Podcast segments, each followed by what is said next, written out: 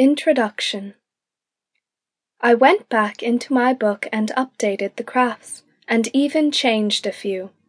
When I edit things I take into consideration all the reviews on Amazon because I want my books to be the best they can be. Please feel free to leave a comment to tell me how you like the new edits. Want a new look for your home but don't have the budget for it?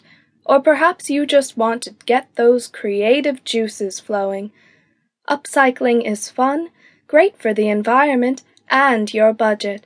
The projects in this book are easy to do with minimal cost, but are very creative and will get you instantly hooked on upcycling. And once the upcycling bug bites, you will find that you look at junk in a whole new way. So grab your craft supplies and let's have some fun. Craft 1 Upcycled Paint Chip Clock. For an image of this craft, go to artscraftsandmore.com. Materials An old clock. As long as the mechanism works, it doesn't matter what condition the face is in, since you will simply be covering it up. Also, it doesn't matter if the glass is intact, because you can always remove the glass. Paint chips from your local hardware store in coordinating colors. A hot glue gun.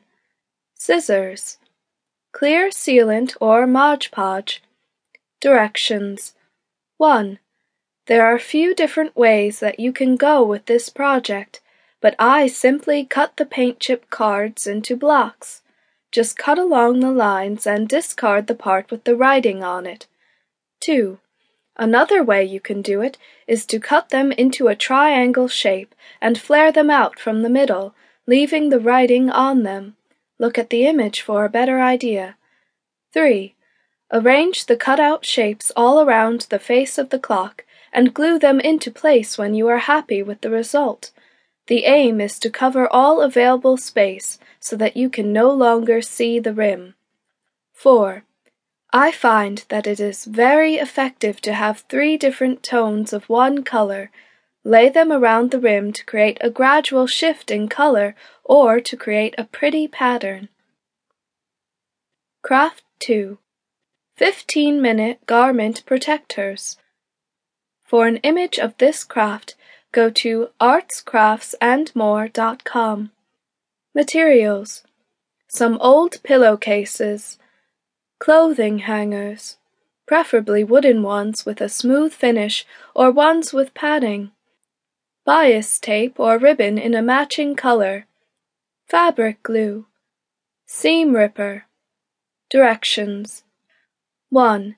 You will be working with the shortest seamed edge of the pillowcase.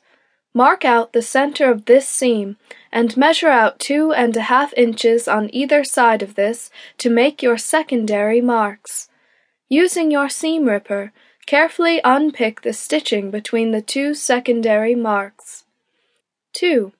Use the bias tape or ribbon to cover the raw edge and to finish it off. Secure using ladder stitch or using the fabric glue. 3. Slip the handle of the hanger through the hole that you made and your garment protector is ready to use.